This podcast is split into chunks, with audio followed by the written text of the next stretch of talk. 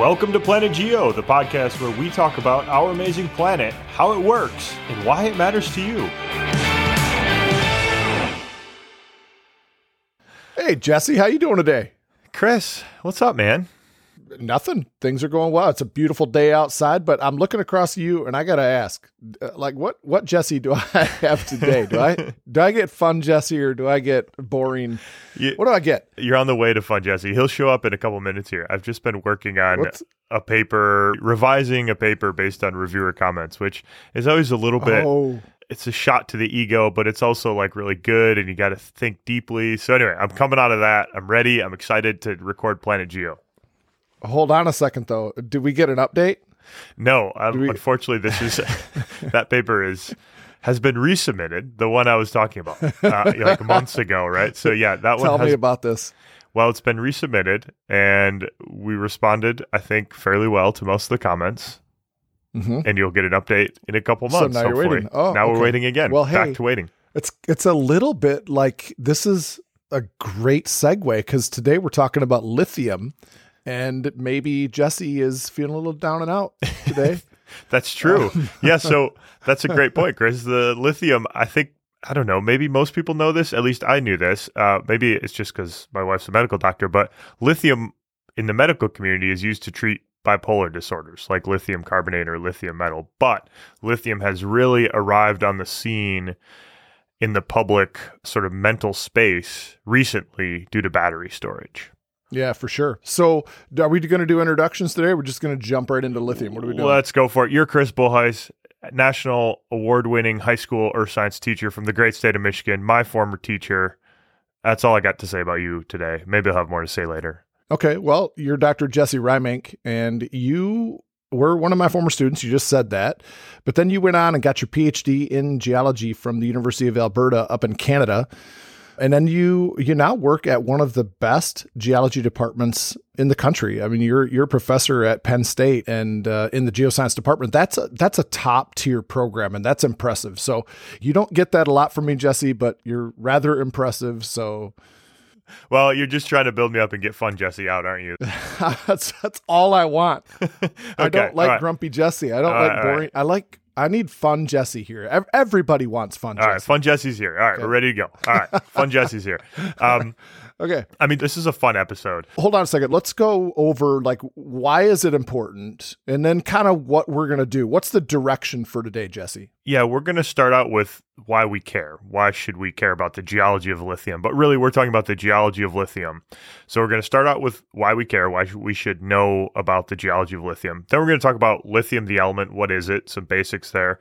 And we're really going to spend most of the time talking about where it occurs. Really where lithium occurs, how it occurs in deposits, what we should be paying attention to when we think about sustainably mining lithium and extracting it from the ground, and why we should consider the fact that we actually have to do this in the future. That's right. I think that's so important for everyone to know a little bit about where lithium comes from how it forms geologically because we need to know where these resources come from if for nothing else just so we know that it's kind of a rare thing. Yes. You know it's a finite supply of this precious metal and we need to know that. Everybody needs to know that. So lithium use has skyrocketed and it's best you can represent this use rate any way you want but the price of lithium has blown up the last couple years from like 10,000 US dollars per metric ton all the way up to 75,000 recently. So in the course of a couple years, this has completely blown up. And the demand is coming mostly from I think most people might know this, lithium ion batteries. And batteries are everywhere.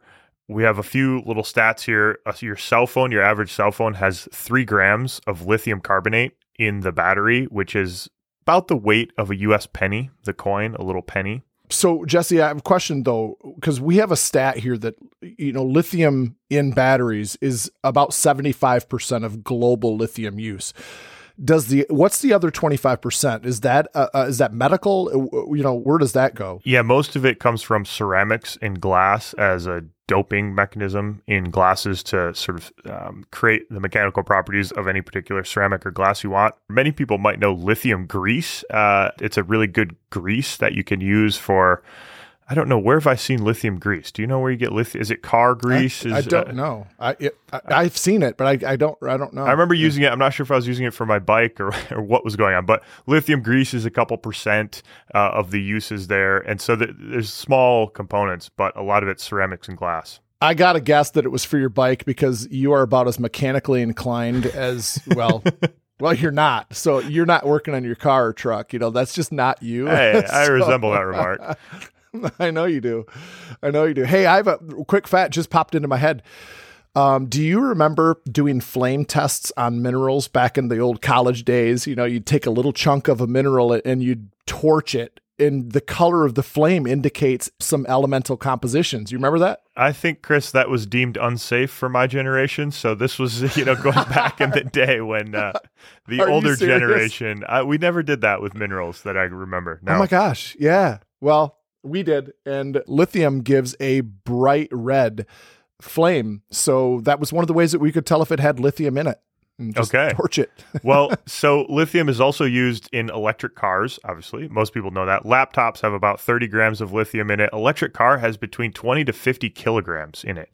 And to calibrate what a kilogram is, a big watermelon is about 10 kilograms. So you're okay, having first like of all, I, I could take issue with this. Okay, now Jesse, you have to understand. I lumped watermelons for a living. I was a lumper, and what that is is somebody that it's it's true. This is true. It's the technical term for somebody that unloads semis.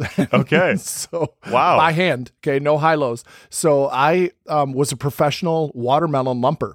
Actually, so they come in on the So- flatbeds, and I would take 50 watermelons and put them in a bin, and then the high low would come and take the bin away. And we got paid 125 bucks for two people to lump a semi load of watermelons. And it took us like we would because you know we got paid by the job, so we were busting it. took maybe an hour and a half to two hours to lump a complete load of watermelons. Depends on how fast the high low. All right, was. Chris, I don't care about this. I really want to get to the fact that you were a watermelon lumper. I don't care how long it took you, but you that that's a great job for you. I think you should go And I'm going to to tell that, you right maybe. now, your stat that a watermelon is 10 kilograms is way off base. That's a that would be an enormous watermelon. Yeah, yeah, these are giant ones. This is this comes straight from the watermelon board, though. It, a really large one weighs about twenty pounds, so a little bit less than ten kilos. Yeah. How about if we just say this? A kilogram is 2.2 pounds. Okay, Okay. so we're talking. So an electric car has maybe 50 to 100 pounds of lithium in it. Wow, that's a lot. that's a lot. It's a lot. A lot of the weight of the, uh, you know, a significant amount of the weight is the battery weight there. So of just lithium in the battery. So that's not everything else. So lithium has a couple different isotopes, and I love isotope geochemistry. So I can't help but insert some isotope geochemistry here. Has two main isotopes. Lithium has the atomic number of three, so it has three protons in the nucleus. It also can have three neutrons or four neutrons. And so that's lithium six or seven, the mass of the isotope. Okay, I'm going to back up a second. Let's just give a little bit of like intro chemistry here, okay? The identity of every element is based upon the number of protons that are in the nucleus. And lithium has three. So it's atomic number three on the periodic table. And that's the way the periodic table is organized. It's based upon the atomic number is the number of protons that exist in it. So it's the identity of the element. Now, when you, you say isotopes, there are two main isotopes of lithium there's lithium 6 and lithium 7. What makes them both lithium is that both of these isotopes have three protons in the nucleus. So the difference between them then is that lithium 6 has three neutrons with the pro- protons in the nucleus, and lithium 7 has four neutrons. So that's the only difference between them is the number of neutrons. We talk about that all the time when we get into like nuclear chemistry. You're talking about different numbers of neutrons for the same element, which means it has the same number of protons. That is exactly right. And lithium exists in your periodic table. Remember, you know, picture this in your head. Remember back to high school chemistry class. It's in the top left side of the periodic table, right below hydrogen. So the reason we bring up isotopes here is that lithium is really important for nuclear reactors. And lithium 7 is actually used to cool reactors because it can absorb neutrons. So it's used in molten salt reactors, sort of this new generation of reactors. Lithium 6 is a nice fusion material. So basically, lithium 6 can absorb a neutron. It'll absorb a neutron and then it can fission right away to produce tritium, which is a great fuel for fusion reactions. So I have a question for you then on that. Lithium 6 absorbs a neutron. So it becomes lithium 7 then, right? That's right. Okay. Okay, so lithium 6 absorbs a neutron, becomes lithium 7, and then it it fissions like what does that look like? Why does it fission? Is is it getting hit with a with another neutron or does it just spontaneously if it gets hit with a high enough energy neutron so lithium 6 can get hit with a high energy neutron and then split basically. So it depends on the energy of the neutron coming in to it basically. And lithium was used in actually the US's biggest thermonuclear weapons test ever, which was the Bravo test on Bikini Atoll, which is infamous uh, now because it was too big, basically. So, anyway, you they used lithium okay, there. So we're get hold on, we're getting into the weeds here. Um, let's move on into to you know why do we care? Because there's a lot of cool stuff we could talk about, but we need to move on. So lithium prices have skyrocketed. I think everybody is pretty much aware that, like everything else, is skyrocketing right now. And lithium demand could grow by as much as 30% per year over the next seven to eight years. That's amazing and scary all at the same time. Yeah. And so that's kind of why we're focused on lithium and the geology of lithium here is we don't have enough mineable resources right now to get that demand so to compensate for that demand. So Chris, I think we need to do a little bit more chemistry on lithium itself and I would call this geochemistry, lithium in relation to where it exists on Earth. And then we'll get into the geology and sort of more specifics. And so we mentioned this before it's right below hydrogen on the periodic table, which means it's light or heavy when it's that high up on the periodic table. Yeah, it's extremely light. It's the lightest metal in solid form that we have on planet Earth. And it's also very reactive, which means that we don't find it alone a lot we almost always find it combined with other minerals, which is different from like the native elements when we talk about copper and gold and silver that we tend to find alone because they're very non reactive native elements, whereas lithium is exceedingly reactive. And it's interesting, the low density aspect, pure lithium metal, which you said we never find on Earth, like we don't ever find pure lithium metal unless we make it as humans. That'll float on water. It's so light. It has such low density. Yeah, that's it's amazing. But lithium is a really low concentration in the entire Earth. And we're talking two parts per billion. If you average out the entire Earth, that's the crust, the mantle, the core, two parts per billion. Now, we talked previously about hold on i want to ask the listeners a second just to think about something and and like what they may have learned as they've gone through our other podcasts hopefully they would know the answer to this question but okay so it's two parts per billion when you take the entire earth but knowing what we know about the way the earth is differentiated and layered and so on, where would you expect lithium to be in the highest concentration? Would you expect it to be in the crust of the earth, in the mantle of the earth, or in the core of the earth? Just throwing that out there for the listeners. That's a great question, Chris, because we talked previously about the geology of iridium, which is this great meteorite tracer, right? And we talked about how iridium is concentrated in the cores, it's concentrated in the metal, and that's why meteorites bring it in and meteorites have a high iridium core and they sort of spread iridium around and we can use it as a tracer. Lithium's actually the opposite. It gets concentrated in the continental crust. So lithium is actually, and we'll kind of come to this in the geology part. Lithium is actually this like extreme distillate on Earth. So it gets distilled every time the Earth partially melts, it gets distilled higher and higher and higher. So if we think about the Earth, we have the core, then we have the mantle. Okay, that's the first sort of category. If you melt the mantle, you form oceanic crust. That's a distillation step. So you increase lithium there, you form basalt you melt the oceanic crust and you form continental crust. Generally, that's uh, oversimplification, but the continental crust is enriched in lithium. It has 20 parts per million. So the whole Earth is two out of a billion atoms are lithium. In the continental crust, we have 20 parts per million, 20 out of a million are lithium, which is a much higher concentration. You just got really professory on us. Basically, where I was going with this, holy cow! All I was saying is it's exceedingly light. It's exceedingly less, you know, low density, and that fits the layering of the Earth, the structure of the Earth. So you would expect that lithium would be much higher concentration in the crust than you would deeper inside the Earth. So that's where I was going holy crap, um, you decided to get really doctory on us there, but that's okay. Good job, Jesse. Good job. let's uh, on that note then let's step back out and think about the geology of lithium where does lithium occur on earth in the continental crust like we already talked about it's really concentrated in the continental crust where in the continental crust does it occur yes this is something that you and i both love lithium is found in both pegmatites which we're going to talk about here in a minute. And we're also going to talk about brines. So, pegmatites and brines, that's where we find concentrated lithium. In other words, like a lithium ore.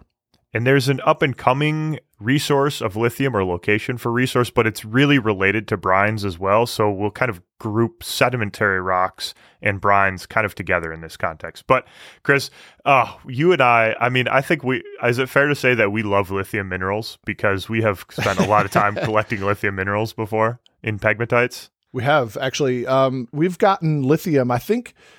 I know we got spodumene in the Black Hills did we also get lepidolite in the Black Hills? Was that on a different trip? No, was I, that in? I'm okay, pretty sure it was the Black Hills. It was a different mine. It wasn't the Etta mine, but it was uh, some other mine. I'm not sure. So I want to just describe these a second to the listener. Spodumene is a. It tends to be like this really creamy white color mineral. It has a high density which is weird because it has lithium in it and we just got done talking about how low density lithium is. But there are other things going on there. But it's a it's a high density light colored mineral. Let me interrupt there chris just for the mineral nerds. It's a lithium bearing pyroxene. So it has lithium instead of having calcium magnesium or iron in it. It has lithium and aluminum that's right, because pyroxenes, if you remember from Bowen's reaction series, pyroxenes tend to be very dark color, like greenish black in color.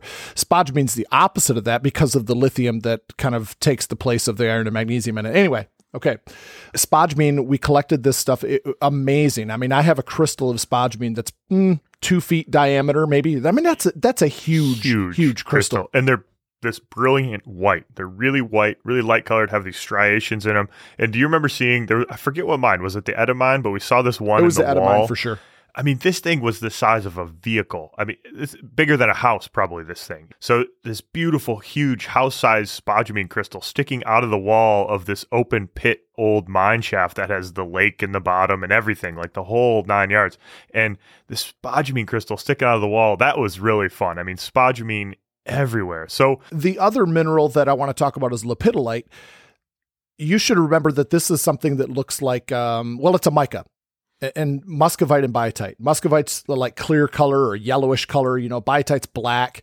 Lepidolite is a mica. So it's just like that, that flaky, peelable mineral that my students love to destroy, uh, but it's purple and it is absolutely gorgeous. Um, you know, lepidolite is purple muscovite. You know, it's it's it, it's awesome. And it has this really, really, really deep purple color to it. When you get big books of it, it is a stunningly beautiful mineral. Okay, so let's get into then. Lithium tends to concentrate in pegmatites. Let's do a little quick rundown of how pegmatites form and you know why they have why pegmatites tend to concentrate lithium. We've done an episode on this, so you if you want the full story on pegmatites, you can go back and do a search for pegmatites because it's awesome, it's fun. But Pegmatites form in late, late stage cooling of a huge body of magma, like a batholith. Okay. And what, what happens is, well, a few things. In this late stage cooling, you have a lot of hot rock is that have pods of really superheated and very salty water that are getting squeezed as that rock continues to cool and contract around it. Now, what kind of salts are in this superheated water that's trapped, this like last stage cooling? Jesse, what kind of salts are in there? Oh, you'd have all kinds of salts, a lot of sodium, a lot of lithium in the salts. This is a really, really, really reactive fluid, really reactive. So it will dissolve lots of stuff in there. Now, what you have though in this water is you have a concentration of elements that did not uh, they didn't combine to form crystals of normal minerals because they don't fit right? They're too small they're too big they're not they're just not the right fit to fit in the crystal structure of most of the common minerals what we call the rock forming minerals. And so these elements they don't have a place to go so they just hang out and they hang out and they hang out and that's why they end up as this last late stage cooling. So this water is loaded with stuff like that well, eventually you get to the point where these elements can say, basically, screw you to the rest of the common minerals. We're going to form our own minerals, and they're pretty awesome. So they're rare because they're, well, they're not common because they, they're made up of elements that are not common. And they form really massive crystals in a fairly short period of time because they're forming from water instead of forming from magma. And if you imagine, you know, how easy it is for ions to zip through water and grow crystals out of that is much easier to do from water than it is to do from magma because magma's so sticky and thick and gooey. The ions just can't move fast enough. So pegmatites actually the definition of a pegmatite is when you have crystals that are bigger than a centimeter in diameter and there's no top end to them. So they right? could be anywhere from a centimeter to a house. I mean, that's a pretty big range of crystals, right? That's right. And they happen though very fast because they form in this water. That's right. So not all pegmatites have lithium though. And this is a really interesting part about lithium and it goes back to this like final distillation point we were making earlier is that think of uh, subduction zone systems so where you have oceanic crust subducting beneath a continental plate that is not really melting the continent too much. It's melting the mantle beneath the continent. So it's melting ultramafic rocks or mafic rocks to form intermediate rocks that are kind of halfway between basalt and granite, what we call andesite or diorites or tonalites. Those are continents, but they're not granites. They're not super enriched. You don't get pegmatites above those subduction zone type magmas that are enriched in lithium because the starting thing did not have enough lithium in it. Where you get lithium in pegmatites is when you melt the continental crust. So places like the Black Hold on, Hills Jesse. I want to have you go back a second because that's such an awesome point. I want to make sure that you're really clear on it. You said that you don't get pegmatites from subduction zone because the source material. Can you just expand upon that source material real quick? So the source material to a subduction zone, magma, which is the mantle. You're melting the mantle beneath the continent there. That mantle does not have a lot of lithium in it because lithium hasn't been enriched by this distillation process. There's really low concentrations of lithium in the mantle.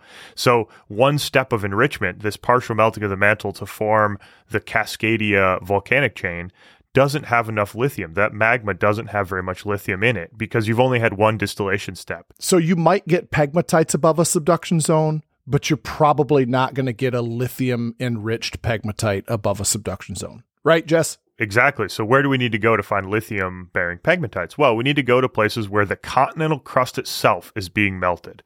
Places like the Black Hills of South Dakota, which we've talked about in previous episodes, the Northeast New England, in the Appalachians, the Acadian orogeny, where the continental crust itself was being melted you can melt the deep part of the continental crust, the upper part of the continental crust, whatever it is. The continental crust is stage two of distillation from the mantle, and this melting of that is actually stage three. So, stage three of distillation, the third melting from the mantle, gives you these lithium bearing pegmatites. And so I think it's an interesting lithium is this great tracer of like how much melting have you done? How many melting steps have you done on earth to generate lithium? That's right. And and here's a, an interesting stat the absolute highest grade lithium pegmatite deposit has only about 2 to 3% lithium oxide anyway. So it's even being enriched like this as it is, it's still only 2 to 3% in a pegmatite itself. That's absolutely right. And there are places where lithium pegmatites are mined, mainly right now in Australia and China are the main ones.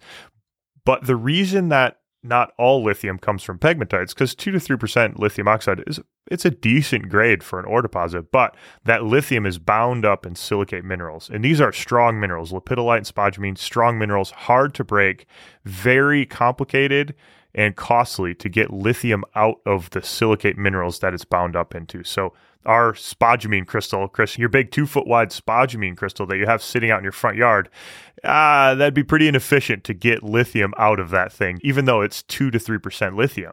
You got to have really high concentrations to make this economical to extract the lithium from. Do you remember lifting that bad boy into the back of my Oh, truck? Though yeah, man. it took three of us. That was a, that your truck was sagging on the way home after It, that. it did. It, yeah, she was hurting after that. Absolutely. All right, Jesse. Let's move into the other way that lithium deposits get enriched. Okay, so we talked pegmatites. Now we're moving into brines. Jesse, define for a second what a brine is. a brine is basically really, really salty water. Think of pickle brine. You know, the brine in your pickle Getting jar. a theme going here, right? Salt, salty water. We had it in pegmatites. We got it in brines. Exactly. And so this lithium brines are really right now service about 60% of the world's supply of lithium is mining lithium brines. And if we could distill this down really simply, it's basically sucking up water that has lithium in solution and extracting the lithium from that by inducing various chemical reactions and sometimes just evaporating that water. Just put it somewhere, let it evaporate, mine the lithium after that. So you take lithium from some lithium rich water, lithium rich brine, and put it somewhere where it evaporates. We can extract the lithium from it. Okay, so in order to get that, Jesse, and I'm, I'm honestly asking this question here do you need to have water circulating through crustal rocks?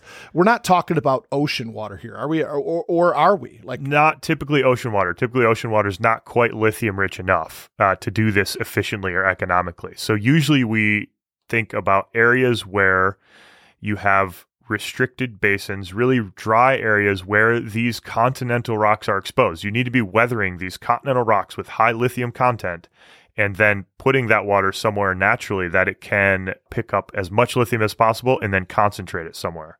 So, what's a restricted basin, Chris? yeah, you said a restricted basin. And, and this is when you think of a restricted basin, you think of like these inputs dumping into this like low basin or like an ocean. Okay, let's say this like really warm, shallow ocean basin. Okay, so the warmer it is, the shallower it is, the saltier it's going to get. But now, how do you get a restricted basin? Look, can I interrupt you there, Chris, and ask what is the input and output of water in a restricted basin, or what does the name come Yeah, from? okay. here? So inputs into a restricted basin is going to be, you know, mostly rivers. Okay, and we talked about this in a previous episode, which is why oceans are salty to begin with. Rivers are dumping these salts. And so, if you have the right geology where water is picking up lithium and then dumping it into this restricted basin, the only way water leaves this is through evaporation. So, when water leaves, the salts stay behind. But what is a restricted basin? This is something where you have this ocean, and then imagine a reef system offshore, let's say. Okay, so in a little bit deeper water, still really warm and really shallow, but you have this reef. What that does is the reef is able to keep up with fluctuating levels of water, right? Well, that reef blocks the inflow of fresher water further out in deeper ocean water. So it restricts the inflow and outflow of water from that one localized basin. Does does that make sense? Absolutely. That is a great description, Chris. And you just described something sitting on the edge of an ocean, right? So it's very close to the edges of a continent. Now, that's not a great place to get lithium deposits. And the reason is because the rocks being eroded into that basin are probably subduction zone like volcanic rocks or juvenile rocks. We need to be in the interiors of continents where we have these old super distilled rocks exposed, high lithium content or higher lithium content.